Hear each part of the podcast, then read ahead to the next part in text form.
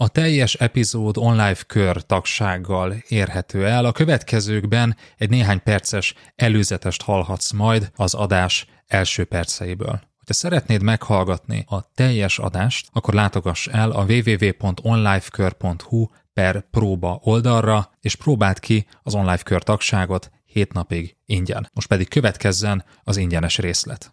És lehet, hogy igazad van. Tehát lehet, hogy most derül neki egy csomó probléma. De legalább kijön, nem? Hogyan adj ki feladatokat? Első rész. Üdvözöllek, ez az Onlife Management Podcast. Én Ungvári Péter vagyok, és a mai adásban egy olyan feladatról beszélgetünk, amelyet naponta 10-szer, 20-szor, 30-szor, 50-szer végzel el, és talán sohasem gondolkoztál el azon, hogy hogyan lehetne ezt jól, vagy minden esetre jobban csinálni. Most ehhez adunk útmutatást. Tarts velünk! Semmi sem mutatja jobban a vezetőképzésnek a hiányosságait, mint az a tény, hogy az egyik leggyakoribb vezetői, menedzseri feladatunk, amit naponta 20-30-40-50-szer csinálunk. Ez az a feladat, amihez állítom, hogy a legtöbb hallgatónk nem kapott útmutatót. Akkor sem, hogyha egyébként egy MBA képzésre otthagyott 3-4-5-6 millió forintot, hogy rengeteg esettanulmányt és feladatot oldjon meg, mert hogy erről fogunk most beszélgetni, hogy hogyan adj ki feladatokat. Ezért kicsit zavarba ejtő ez a téma, mert hogy minek erről beszélni? Hát ezt mindenki tudja, hát én is csinálom naponta. Ez a dolgom vezetőként, nem? Milliószor csináltam már. De volt már arra példa, hogy valaki, és itt tényleg bárkire gondolok, egy vezető, egy mentor, egy tanácsadó, egy coach rákérdezett volna arra, hogy figyelj csak, hogyan szoktál feladatokat kiadni, és elmondta volna, hogy egyébként létezik ennek is egy helyes módja, vagy legalábbis helyesebb módja, mint ahogyan jelenleg csinálom. Igen, és akkor a D-stílusú hallgatóink meg teljes joggal talán most úgy érezhetik, hogy hát ezzel ne hülyeskedjünk már. Szóval Peti, értem én, hogy itt az Onlife Management Podcastben érdemes alapelvekről, meg alapvető működésekről beszélni, de azért ez alap, nem? Hát kiadom a feladatot és megcsinálja, mert megmondom, hogy megcsinálja. És egyébként többnyire lehet, hogy meg is csinálják, amit mondotok nekik. Na de mi a helyzet akkor, hogyha lenne egy módszer, egy eszköz, egy nagyon alapvető eszköz, amivel egy picit mondjuk könnyebben, egyszerűbben, jobban, nagyobb hatásfokkal tudnák megcsinálni a feladatot? Vajon ennek mekkora hatása lenne a napi működésedre? Mert ugye most ezt úgy is feltetjük ezt a kérdést, hogy ne beszéljünk erről, mert naponta 100-szor csinálom. Na jó, de mi van, hogyha ezt a 100-szor csinálást mondjuk 5-10-15-20%-kal eredményesebben tudnák csinálni? Na vajon annak mekkora hatása lenne? Igen. Hát azért ebbe belegondolni egy kicsit ijesztő, nem? Az olyan kicsit, amikor a szakadékba így belenézel, hogy hoppá, tehát lehet, hogy évek óta kihagyom a lehetőségeim egy jelentős részét azért, mert ebben az egy dologban mondjuk nem a legeredményesebb módon viselkedek vezetőként. Igen, és megyünk máshova megoldani ezt a problémát. Megyünk visszajelzés tréningre, hogy megtanuljuk, hogyan kell visszajelzést adni, hogyha a kollégánk nem végzi el a kiadott feladatot.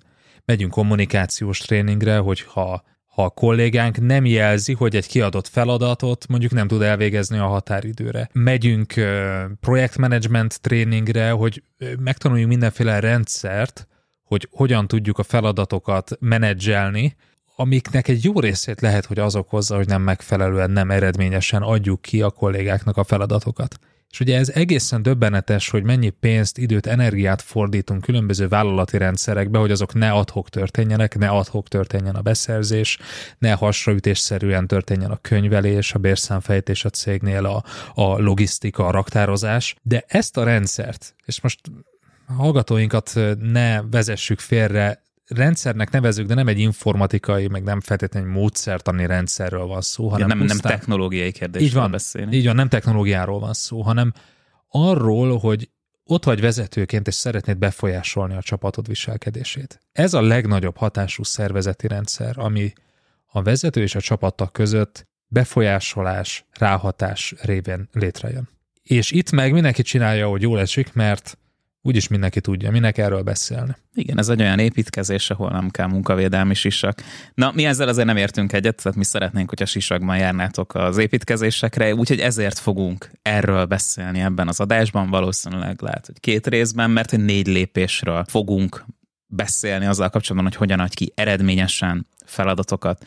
És kezdjük is az elsővel, ami lehet, hogy egy kicsit furcsa lesz, sőt, merem állítani, hogy furcsa lesz, és talán már itt fogod érezni azt, hogy lehet, hogy az elmúlt 10-15-20 évben, amióta menedzser vagy vezető vagy, nem biztos, hogy a legeredményesebben adtad ki a feladatodat, mert hogy ez az egész ott indul, hogy kérsz.